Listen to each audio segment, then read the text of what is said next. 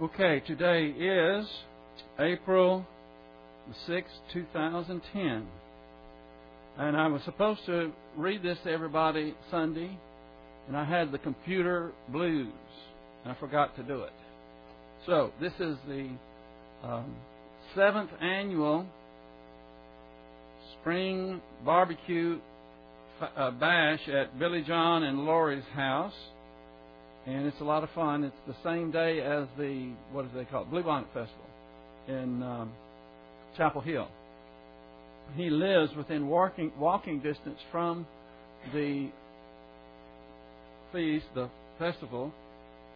The feast is at his house, and yeah, it's close. Um, he says uh, if you want to bring something, you can bring an appetizer, desserts, drinks for your family, fishing tackle, and lawn chairs. And I will have this. I'll put this on the bulletin so people can uh, see how to get there if they want it, or if you would like. We'll make copies for you here, and just you can you can have this and have the directions on it right here. It is uh, Saturday, April the 10th at 10 to 5 p.m. Okay. Garth, you better get a copy. Garth, are you going to enter the 21st century before it's over? Huh? You're going to die hard. Okay.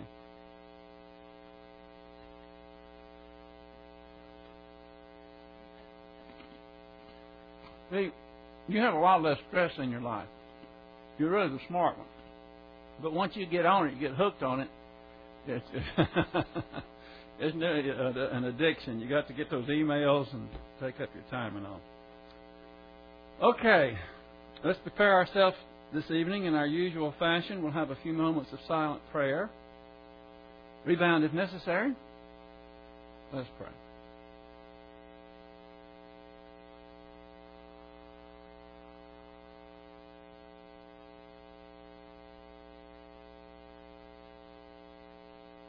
Heavenly Father, we're so thankful that you are our God, omnipotent, omniscient, full of grace and mercy. And you've revealed the great things to us in order for us to have hope, confidence in the promises that you have made throughout your word. We need to have the good sense to know those promises and depend on them and live our life in the light of eternity. So we pray that you will help us to focus tonight, for we pray it in Christ's name. Amen. you can open your Bibles to 1 Thessalonians chapter 2.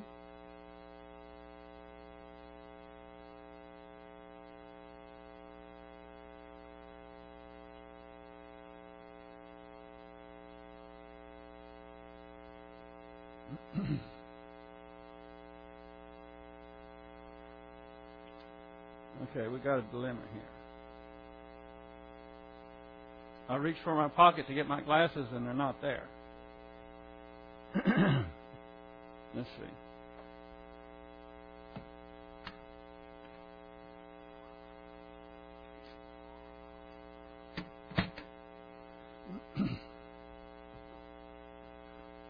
I had backup glasses in my computer case, but I think I took them out.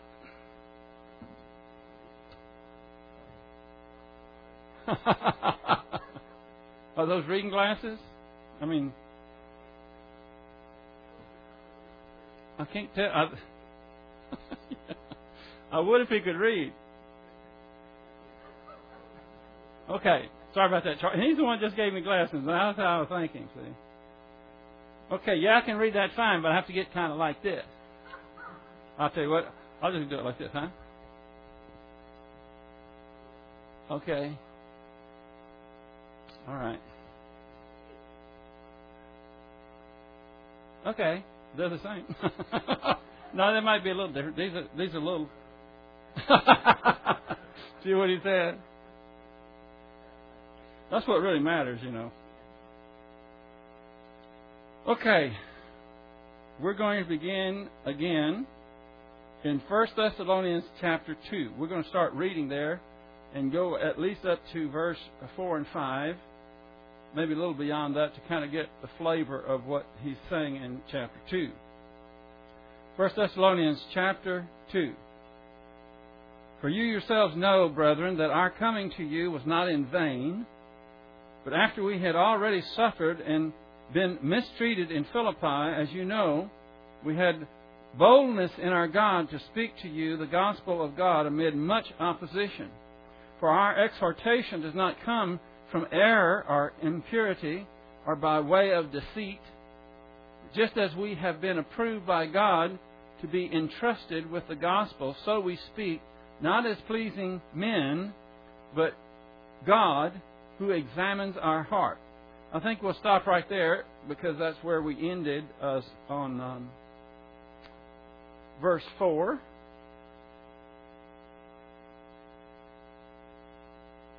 And we're, we're starting tonight with verse 4. But just as we have been approved by God. This is good on the in the text here, but when I look at this, wow, on the big text. Is it up there? Okay. Um, have been approved by God, that have been approved is dokimazo. That's D O K I M A Z O. It's a verb, perfect, passive, indicative. Remember, we went over this last time. We ended here. And uh, when we have a perfect passive, we like to slow down because that is the author telling us something. He could have used a simple aorist there, which is really nondescript. It's not telling you anything other than it happened. When you have the perfect tense it's telling you that something, an action was completed in the past, and it's focusing on the results of that completed action.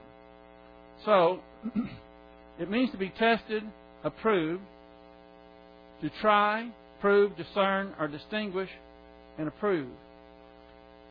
It has the notion of proving a thing whether it is worthy or not. God had tested Paul's method and motivation in giving the gospel and had given his approval. It's not man's approval, but God's approval that is important. Paul wasn't interested in man's approval, nor should we be. And then I asked the question, and uh, y'all already heard this, so y'all probably already remember. What other verse do you know that has the phrase approved by God? Y'all remember that? Study? Yes. 2 Timothy 2.15. Study to show thyself approved unto God. Now let's stop right there for a moment. Do you have to study to show yourself approved to God in order to be approved in the sense of entering heaven? No, because that is not uh, positional in any sense, is it? This is this is the uh, sanctification part. We're talking about experiential sanctification. We're approved by God the moment we believe in Jesus Christ. If I was going to ask you a question with regards to soteriology, I might ask you the question based on what? Why are you approved by God the moment that you believe in Jesus Christ? Because in that instant, you receive God's what? God's righteousness. And where would you go in the Bible to find that? right. And Romans 4 5 says, But to the one who does not work, but believes in him who justifies the ungodly, his faith is reckoned as righteousness, or credited as righteousness. I'm not going to give up on you. You have, y'all are doing a lot better. Like I said, another year or two, we'll have it by George. I know uh, it's going to be. It's getting to the point to where every time I said, "What verse is that?" Y'all are going to start quoting from the Torah. okay, and so it's not. This is this is an experiential sanctification verse. So even after, after you are approved by God, when you receive the free gift of eternal life through faith alone in Christ alone, what? You still need to be approved by God, don't you? Only this time it's in a different way. It's in an experiential way. If you're going to be experientially sanctified, that means you're going to execute God's plan in your life. You have to do what? Study. You have to spoudazo. You have to be eager. Now, does just being eager itself mean that you're going to be sanctified? No, because there's a lot of eager beavers out there. They don't know anything, and they're out there really just uh, clouding up the water. Uh, they're muddying the waters because they have a lot of zeal but no knowledge. And they make uh, the rest of believers who do have knowledge, uh, it makes it harder for us because we go into someone that they've already completely confused. They didn't have it right, but they were full of zeal, and the people think they're half nuts anyway, and they think, oh, you're a Christian, and they're already turned off. So it's not just a, a zeal, it's according to knowledge. That's why I like the, the reason that in uh, 2 Timothy 2.15 it says study, because that's acquiring that knowledge that we need. So, this is talking about we have been approved by God, just as we've been approved by God. And I'm saying here, not that this is not talking about a positional, but experiential. The Paul and his his cohorts had been tested and they were approved. They were out there on the front lines. Okay, here's we're starting new new ground here. Sometimes God brings testing into our lives so that we may be approved, not only by Him, but also by unbelievers watching us. When we maintain our composure and stability under pressure and adversity, the unbeliever takes notice and starts to believe that there must be something to the gospel. You remember the last movie we saw? Uh, the what was it? The the best love. What was the name of it? No greater love. No greater love. Remember that? And there was a problem because the guy had uh, married a woman and then she left him. Just just just abandoned him. He didn't see her for I don't know what was it, ten or fifteen years, nine years, and then by supposedly by chance, their lives came back into uh, together. They just happened to to uh, attend a church. She was on drugs and all the other things, but she had changed. And they recognized each other, and the whole show from that point on was them getting back together. He remained unmarried the whole time. But she was different. And he was not even a believer. And there, it was really, we have it in the library, by the way, and it's really interesting to see how she handled that. How the past, how her pastor handled it, and how her friends handled it. But the reason I'm bringing this up because at the very end, the last scene, is they are they have accepted one another. They're going to. Uh, she put her wedding ring back on. They never were really divorced. They came together, and he she was did not push it, but he said, if you'll remember, he said, "I want what you've got." Remember that? That's what this is talking about. That God brings testing into our lives uh, to prove us, to refine us, but also to demonstrate to others that we have something that they don't. We have divine viewpoint. We have the indwelling and the filling of the Holy Spirit. We have resources and power and viewpoint that they don't have. They have, they're spiritually dead. There's no way that they could know what's going on if they're an unbeliever. But there's a lot of un, a lot of believers out there that are not growing spiritually, and they're living just like an unbeliever. They live by their feelings. Every time something happens, they just fall apart. But those believers who are receiving testing from God are really put on the spotlight. God is highlighting this person, and He will allow or even sometimes bring adversity and testing into our lives to show us off. And we have to be ever vigilant not to fall into the old complaining pattern. Well, why does this have to happen to me? And it always happens at the worst time. It's the worst set of circumstances. Aren't we prone to, to get into that mode when things happen? But this is a reminder in us, to us, that He brings testing into our lives. The reason that He does it is to refine us, to make us stronger, to advance us spiritually, but also for others to see what they can have. if you keep that in mind, by the way, what I'm describing there is divine viewpoint under undeserved suffering. And when you can maintain your composure, and when you continue to apply doctrine under those circumstances, people notice. Now, they might be noticing and never say anything to you, but they know something's different about you. They may think, Don't you ever have any problems? well, that's a silly question, isn't it? Everybody has problems, but they don't seem to affect you the same way. There's not the self pity. There's not the groaning and moaning and droning on and on about woe is me, like you're the only person in the world that has problems. You're up. You're you're you're you just can't wait to see how God is going to get you through this one. Are you going through one now?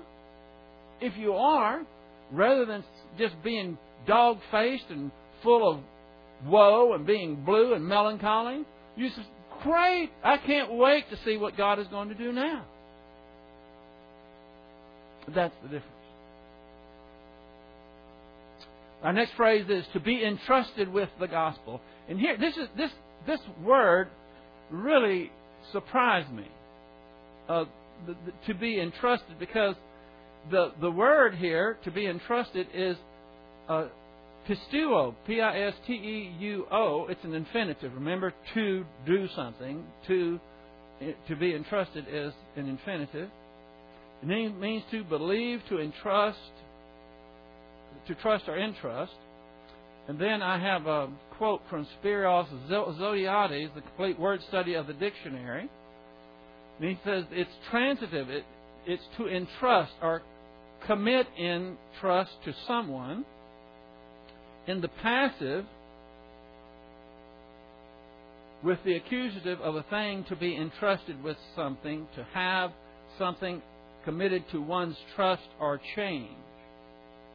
Uh, excuse me, charge. Now I guess I need these after all. No, no. Uh, and you'll notice in that last part there where it says to be entrusted with something, to have something committed to one's trust or charge, you'll see in that First Thessalonians chapter two, verse four. You see that? That is our verse. So that's what this is referring to. It's something that is committed to our charge. And of course, Here's a verse that we've gone into in the past. 2 Corinthians chapter 5 verse 19 goes into this. It says God was in Christ reconciling the world to himself, not counting their trespasses uh, against them. And he is committed, this word here is tithemi, to assign, entrust, or place, or to appoint. To us, he has committed to us the word of reconciliation. So you see how this is essentially the same thing. In other words, we have a commission. We have a job that we are reconciling the world to Jesus Christ because we are His ambassadors. We represent Him. And so it is our place to give an accurate presentation of the gospel. You know, I, I need to think of a better way to say it than accurate presentation because it sounds like you have to get on a soapbox and like you you're going to give a presentation. You prepared for it and you're ready. Well, you should always be ready, but it's not like giving a presentation because you don't know who you're going to be talking to. You don't know what the circumstances are. You don't know where they need to scratch. In other words, you want to you want to scratch where they itch. In other words, you need to come at a perspective that is pertinent to what they need to hear. They may be a very religious person, know a lot about the Bible, but still be unsaved. You would not talk to that person the same way that you would talk to a person who never has gone to church, they don't know the Old Testament from the New Testament. You wouldn't talk to them the same way. So it's really not a presentation. The main thing is this that you give them accurate information. And you are in tune, filled with the Holy Spirit, and you do a lot of asking questions.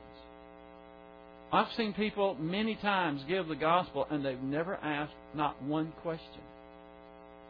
And I think that's they're really losing out on keeping those people engaged. They're losing out on finding out really where they are and what they need to hear. You're going to give them the gospel, give them, give them the information, but it has a lot to do with where uh, where they're coming from, what their background is.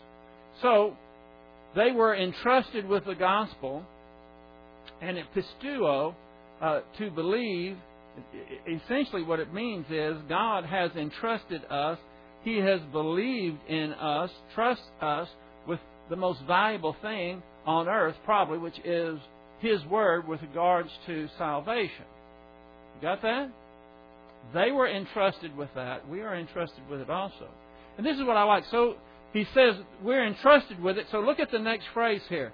So we speak. If you're entrusted with something and it's imparting knowledge to someone, what do you have to do? You have to speak. You have to open your mouth and actually engage in conversation, people.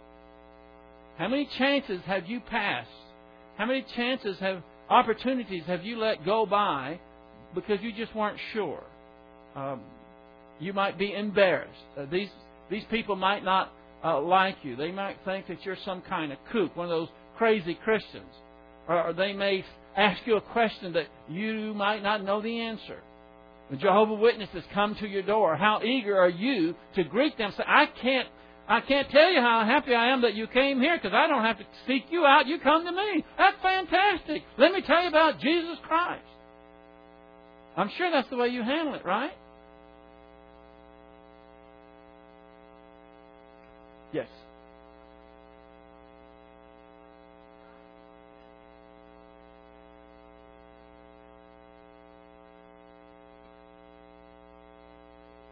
Oh, I'm sorry, I didn't say that.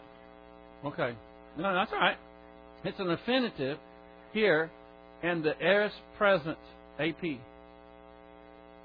Present. Excuse me, uh, aorist passive. Uh, you see, the, the infinitive doesn't have, uh, you know, a mood. It's, it's got a tense and voice, but no mood. That's okay. Uh, so we have to speak. Uh, have you ever heard the verse, faith cometh by hearing and hearing from the Word of God? So they have to hear it. Now, there are some people, I know a couple in this congregation that were saved by reading the Bible. And so they just actually didn't hear it audibly, but generally speaking, people are evangelized by hearing it. So faith comes by hearing. Hearing means someone has to be speaking. So here, here we have the Greek word uh, for speaking, laleo, L-A-L-E-O. It's a verb present, active, indicative. We are to keep on speaking. We are, we should be ready to speak at any time, looking for opportunity. The present tense of this verb is so important. We keep on speaking the gospel no matter what. Speaking the truth of God's word will not make you popular, and it's more important than worrying about what others think. What do you think of when you see an opportunity? You're talking to someone, and you want to kind of break the ice, and so you're going to take an opportunity to see if this person is going to be open or not. Now, some people are better at that than others. At least I think they are. Uh, my spiritual gift is up here communicating to you, but there are some of you out there that are expert at breaking the ice and not being a contrived something, you know, like a, a, a canned speech or anything. Uh, I've been with people before, uh, going through a, a line checking out, and the cashier would say, uh, "How are you doing today?" And the person would say, "That was with me." It's a wonderful day. Every day is a wonderful day if you know Jesus Christ. Do you know Jesus Christ? And I, I was I was amazed. I thought that was so natural. That came out so easy. It didn't sound like it was contrived or anything. And then the, the, the girl said, Well, yes, I do. And then they would go take it a little further. And you got to have discernment as to where they're coming from. Because it's not forcing anything, you're just testing the water to see if that person knows the gospel, if they know Jesus Christ. When I say know Jesus Christ, I'm talking about that they have accepted His atonement for salvation rather than depending on their own works. And I'm not saying it's a knack, probably they've just done it more and it comes easier for them. When I try that, I get I get more nervous then than I do speaking before a couple hundred people. I'm thinking, I don't want it to sound canned or corny. I don't want to say something trite. And I, I just have a harder time at it, but that doesn't excuse it. Have you ever had somebody come to your house, a workman, that was fixing your refrigerator or working on your computer or whatever it may be? Have you ever just sat back and, you know, there's always small talk and talking about this, that, and other thing. But have you, have you ever thought about, now what, can I, can I take this as an opportunity to witness to this guy? Do you ever think that? Well, if you're looking for opportunities, you, you can find them. And so many times you'll talk to people, and they're going to let you know if if they're open or if they're negative. What's a sure sign that they're negative? You're, if you start just touching the water a little bit, you say something about. You might even ask them, "Well, what church do you go to?" And right away they do what? Change the subject. That's just saying, "Hey, I'm not interested." Well, you've done your thing. You've tried. They've shown that they're not interested. You might want to take it a little further as the Holy Spirit leads you that direction.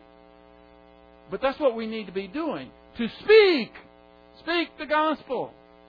And you don't have to have a canned speech. You should never have the same thing to say every time you give the gospel because you're talking to a different person each time. Uh, you have to give the facts. I'm saying the you have to give the give it accurately, but I mean the way you say it. I've heard people say, witness exactly word for word every time they they, they give the gospel. Have you personally believed in Jesus Christ? Well, they ask that to anyone. I mean, I mean that's that's their first thing. That's their that's their opening bit. But what if it's a person that is not familiar with who Jesus Christ is? He might think that you're talking about Jesus down at the filling station, believing uh, believing in Jesus. Well, all I'm saying is I'm trying to exhort you and encourage you to look for opportunities and to speak the gospel because it's your job. It's not just the job of an evangelist, it's not just the job of a pastor, it's your job as well. We had one person that's with the Lord now that was an expert at it. I'll know who I'm talking about. I never did I never was around Dusty that much to go out with him in all these different places. A few times that I was around him, he his radar was out. I mean, he was always. And if he saw somebody that he thought he could get to, he, in mid sentence. I was at Lowe's one time because he used to work uh, walk around Lowe's, and I was talking to him in mid sentence, and I saw it. You know, you can tell when somebody you've lost their attention. We were talking, all of a sudden he goes like this. He locked on someone over here and I could I could see it. He said, uh, "I gotta go talk to this person." there he goes, you know. Anyway, we must give it to them full bore, dogmatically, and without reservation. Human viewpoint is contrary to truth and is offensive to arrogant, ignorant people. So what? So what if they get offended? So what if they don't like it? You can't sweet talk someone into believing or submitting to God. You can't sweet talk them. You may be talking to an unbeliever, and you're going to say something to him that probably he's not going to like. But you don't soften it in any way. The power is in the gospel when you give it to them correctly. And the gospel is offensive to people who think they don't need it. Religious types, they're the worst. Hardcore, legalistic religion is the hardest because they think, I'm doing fine. I've been confirmed. I've been baptized. I go to church. So, you're not talking about me. You're suggesting that I'm not good enough to go to heaven? Well, I've been confirmed. Confirmed. We live in the midst of people who think that if they have been christened, baptized as a baby, and they have been confirmed because the church has given them some kind of little test, that they're in.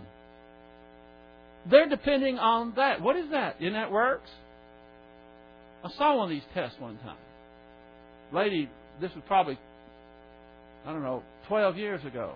14 years ago, gave me a test that her son had to go through at a certain church in order to be confirmed. And I thought, oh man, this is great. I'm going to look through it. I looked through the whole thing, and you know what the whole thing was about? Morality. There was not one question on the entire, it's about six pages, five pages, and so forth. There's not one question that had anything to do with spiritual matters. Not salvation, not anything. It was all about morality. And so they they fill out this, and it's uh, uh, anybody could could pass it. I, I don't know how they grade it, but I mean it was just anybody knows what the difference between being immoral and moral. And if you just check the right, well, you're in, and they have a ceremony, and you're confirmed, and in their mind, that's all it takes. And those are the hardest people to reach. Catholics, same way. You know, they, they, they've gone through the razzmatazz. They were required to jump through some hoop, and now they think they're in. And when you come along, you say, that is crapola. Well, you don't, don't say crapola, unless you're, you're led by the Holy Spirit to say it. Well, he might. I mean, that might be what it takes to, to get through their noggin. What you're essentially saying is, well, I understand that you did that. and You're very proud of that, but you know, Paul called that dumb. Everything that he did. You know, he was a fair haired child. He was a rising star. He was the heir apparent with regards to the Pharisees.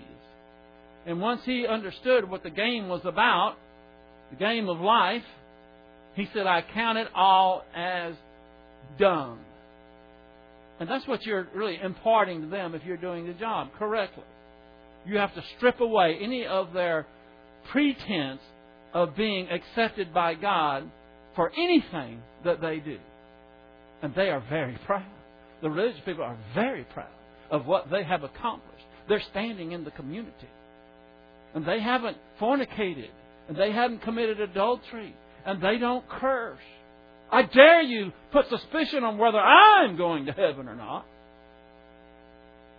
You know what? You've, if you've talked to religious people about the gospel, you know what I'm talking about. You might as well be talking to a post. They just don't get it. So you give it to them full bore. I love, I love Christ. I love what Christ said to Nicodemus. Nicodemus was pontificating. Oh, you know, I've got a PhD. I know all about theology. Let me just tell you about it. And in mid sentence, Christ says, You must be born again. And he was just, What? He, we would say, in our vernacular, he cut to the chase, right? Didn't beat around the bush. He just said, You got to be born again. And then he had to explain to this theologian what regeneration was. Who examines the heart. Here we have dokimazo again. This is a participle, present active. This is the same root word we have at the beginning of this verse, only this time it's a present active participle rather than a perfect passive indicative. So let me go to the Bible in verse 4.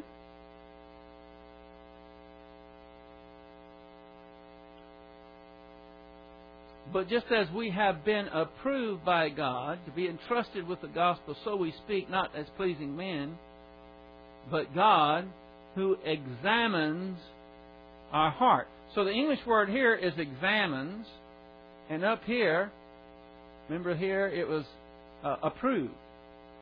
This is the same root word, dokimazo. Here it's a, a perfect passive indicative, and they translate have been approved.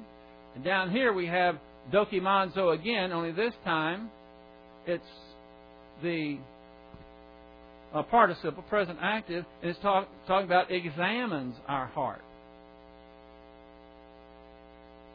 Look at Psalm 7 9.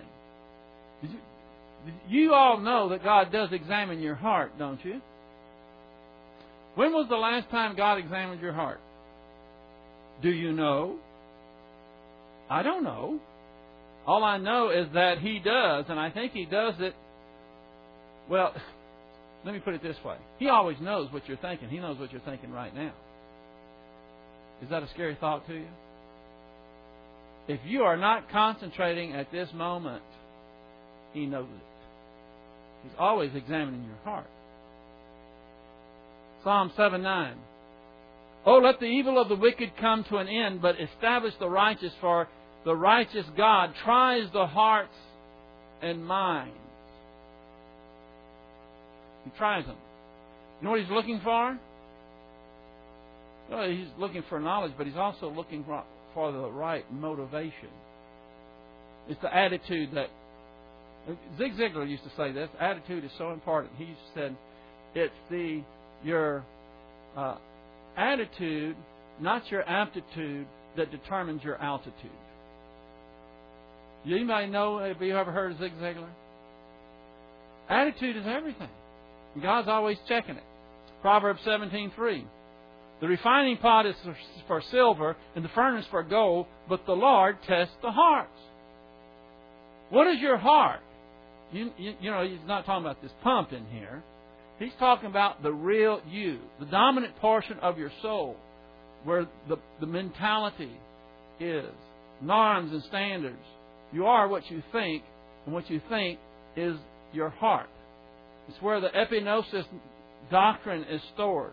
It's your norms and standards, all this. That's part of your heart, and the Lord checks it. Jeremiah 17:10. I, the Lord, search the heart. I test the mind, even to give to each man according to his ways, according to the results of his deeds. Hebrews 4:13. And there is no creature hidden from his sight, but all things are open and laid bare to the eyes of him with whom we have to do. When was the last time you tried to hide something from God? Obviously, that's a rhetorical question. I don't want to know. And you might say, well, I have never tried to hide anything from God. And now you need to stop and rebound for lying. Because we've all tried to hide things from God. We think sometimes if we can hide it from everybody else, nobody else will ever know, hey, we're good to go. That's fine. God never sleeps. Revelation 2:23 and I will kill her children with pestilence and all the churches will know that I am he who searches the minds and hearts and will give to each one of you according to your deeds what you do is predicated on what you think. And what you think is predicated upon your motivation. Why are you doing it? See, we can we can look at people and tell what they're doing. We might even try to make a a decision as to what they are doing is right or wrong, but then it starts getting kind of difficult because only God can look on the inside and see what the motivation is. We're going to see why that's real important because in a short bit here we're going to get to flattery. And sometimes it's hard to determine whether someone is giving you a genuine compliment or whether they're trying to flatter you. And there is a difference. We can't tell the difference always, but God always can. Okay, not much time left. 1 Thessalonians chapter 2 verse 5 and 6. For we never came with flattering speech, as you know, nor with a pretext for greed. God is witness nor did we seek glory from men, either from you or from others, even though as apostles of Christ we may have we might have asserted our authority. That's the sentence, two verses long. We look at for we never came with flattering speech. So that's what I was talking about just a moment ago. Flattering means to praise excessively, especially from motives of self interest. It's a tool used to manipulate other people. You'd be surprised how much the Bible has to say about flattering.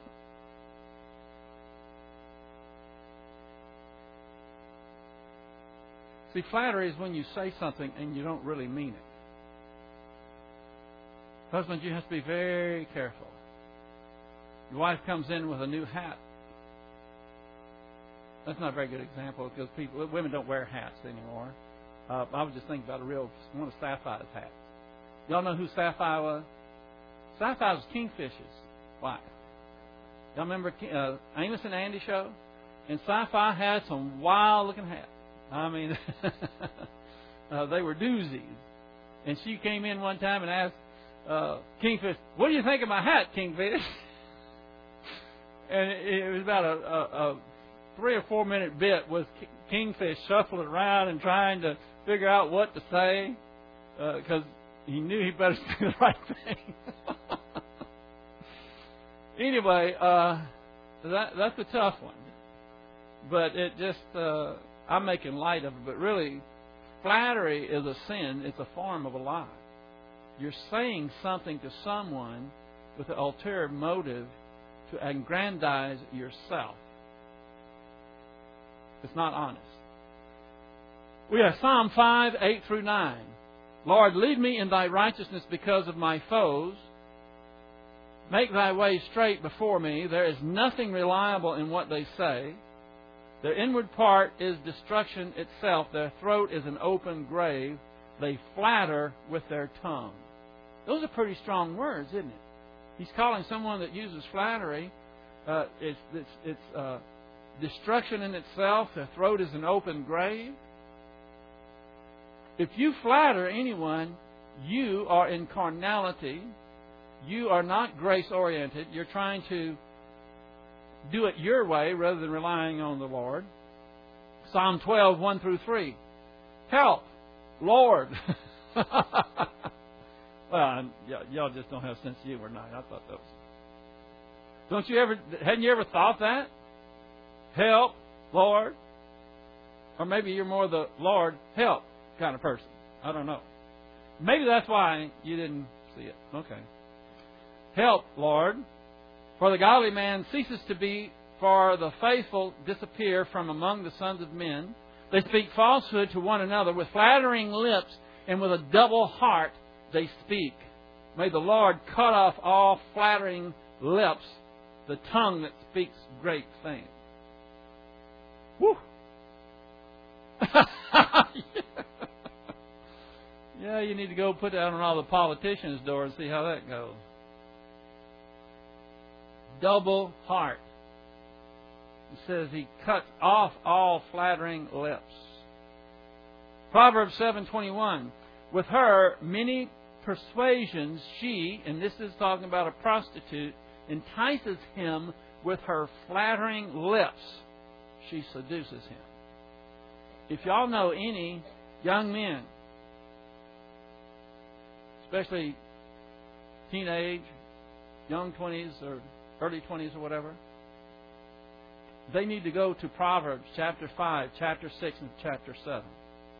Because there is a real temptation in these guys to be seduced by the flattery of either prostitutes or young women that have no virtue. That is a great temptation for them. And when you go to Proverbs 5, Proverbs 6, or Proverbs 7, that he needs to read it. You know, the Word of God is powerful, and I think it will plant a seed in his soul that may protect him from doing something that's going to be disastrous. So the prostitutes use flattering lips. They they will say things they really don't mean in order to get a John, in order to get the person into their web. Proverbs 26:28 A lying tongue hates those it crushes, and a flattering mouth works ruin. It ruins the person that you're flattering, and it's ruining you also. You know, I, I, I probably won't get to it because we're getting close to the end, but flattery is so dangerous because it it can destroy the one who is doing the flattering as well as the one who is being flattered. To the extent that you seek flattery, that you crave flattery. To that degree, you are weak. You need, you don't need praise all the time. Praise is good if it's genuine and if you deserve it. Some people want to be stroked. They want to be petted. They want to uh, hear flattery because it makes them feel important. It makes them feel good. And if you start depending on that, you've had it because then you're weak.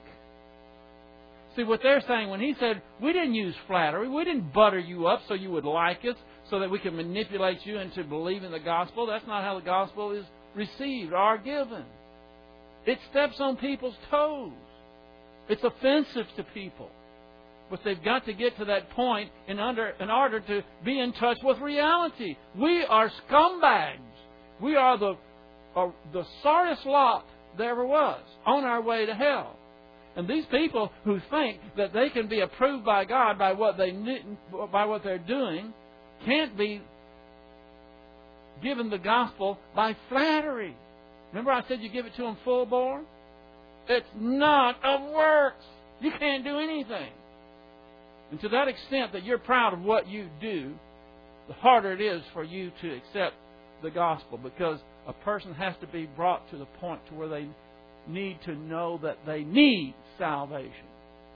And a lot of these people out here that are faithful churchgoers don't really think they need it.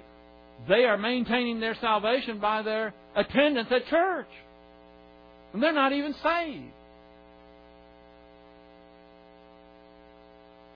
Notice a lying tongue hates those it crushes. We have to be very careful what we say. Words can destroy or they can build up. Romans 16, 17 through 18. Now I urge you, brethren, keep your eye on those who cause dissensions and hindrances contrary to the teaching which you learned, and turn away from them.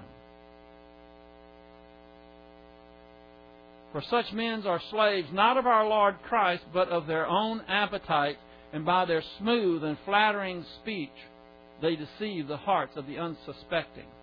You see where it says they are slaves of their own appetites? That's the Greek word for their emotions. People live by their emotions.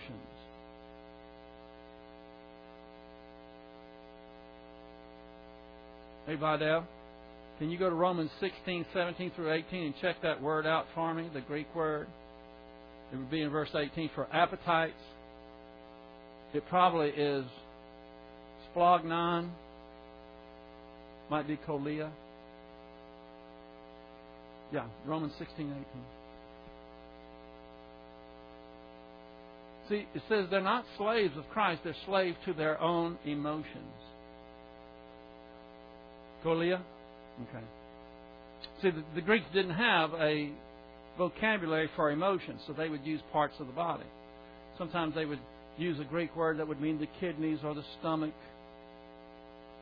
Koilia means something hollow. It's the same word for womb.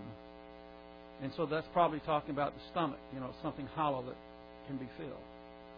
So they're slaves of their stomach. And look, and by their smooth and flattering speech, they deceive the hearts of the unsuspecting. Um, I think what I'll do, I'm, I'm going to stop right here because I want to say something before I finish that has to do with flattery, and I don't have time to go any further stay within the time constraints.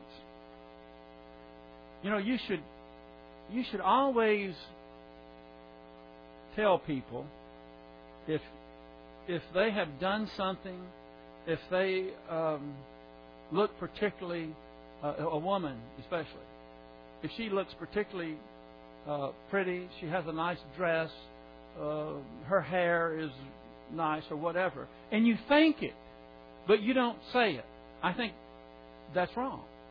I, I don't know, maybe wrong's too strong a, a word, but I think we need to tell people they need to hear. You know, a woman, well, I'm getting on thin ice here, but a woman works hard to look that way. Some of them do. I guess most. They, let me put it this way: they spend a lot of time. I'm digging deeper, aren't I? they spend time making themselves look really great, and they come in and you see them and you say, man, she really looks good. Better than, you know, she just really, you, it just comes in your mind. But you never tell her, and that would be something that was encouraging to her. And when you tell someone, hey, you really look good today, or those are really fine uh, pants you have on there, or I like your purse, whatever it may be, uh, they're not going to know it unless you tell them. And it's an encouragement to them, but it always has to be genuine. That's different for flattery. Flattery, you could say the exact same thing. Boy, you look good today. Sure, uh, you know, that's a pretty dress. I haven't seen you look so healthy in years. Whatever you're telling them. Healthy is not so good a word to tell to women. Uh, you know. uh, but anyhow, it, when it's genuine, it's fine. But if you're doing it with an ulterior motive, that you're saying that because uh, you want to borrow some money, or you want to get a job, or whatever it may be, then it's flattery and it is really wrong. You know what? It, you know what it really is demonstrating that you're not depending on God; you're depending on self. And we are never depend on self; we're always depend on God. And the greatest antidote to flattery See if you, I'm still telling you, I'm to, I'm putting in the form of a question. Of course, Bible doctrine is the antidote to all these different sins. That's what the MAD series is about. Mechanics of applying doctrine. For every sin, there is a there is a doctrine, there's a truth that will help guard against this particular sin. And you know what it is for flattery? Think about it for a moment. The greatest antidote to flattery is grace orientation. If you're grace oriented, you don't have to butter anybody up. You don't have to make them feel good in order to get what you desire because God's going to give you the desires of your heart. Seek ye first His righteousness, and all these things will be added unto you. If you're grace oriented, why would you be flattering anybody? It's depending on the Lord. So, we all know this, so I expect when we all get compliments, at least for the near future, we can consider them to be genuine. but I, I, think that's a good idea. And for men too. Compliment on their driving sometimes. Oh boy, you all saw the looks I got there. See, I don't think we drive bad all the time. There might be a time that we drive right and careful and speed limit and all that. And if we do, I encourage you might it might encourage us to do it more often. Well, we had a ride on the way here. Um, strange. I was driving on 290, and there was a car that came up from behind me, and there was a sheriff with his siren and his lights were on. That was at 389 when we first got on. I don't know how far they had been going, but it, and they went all the way to uh, 577 loop up here, and the guy wasn't speeding, but he wasn't pulling over either. Jerry said, "You better fall back. There might be some shooting." but of course, I'm brave. I was afraid for estimate. that's in that. How many? How, that's quite a while for uh, the siren, and he was right on his tail all the way. And I kept trying to get over the hills because I was anxious to see what was going to happen. When we got the 577 loop, finally by the time we got there, he had pulled off to the side. So he did finally pull off. I don't know what the deal was, but the only reason that came into my mind because we were talking about guys being complimented for their good driving.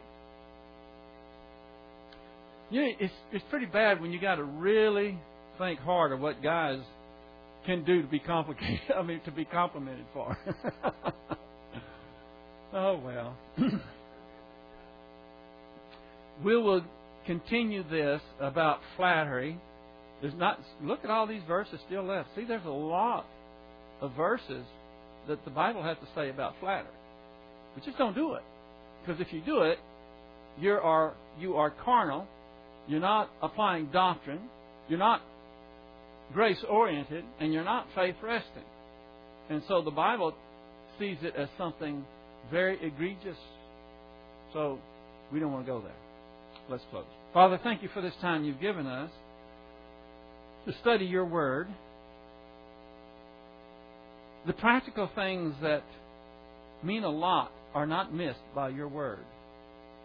Even things like this, like flattery, that some people may laugh at, they may just dismiss, but it's an indication of someone trying to manipulate others to have their way because they're not trusting you. So we pray that you will help us to stay grace oriented, faith resting, using divine viewpoint. And we pray this in Christ's name. Amen.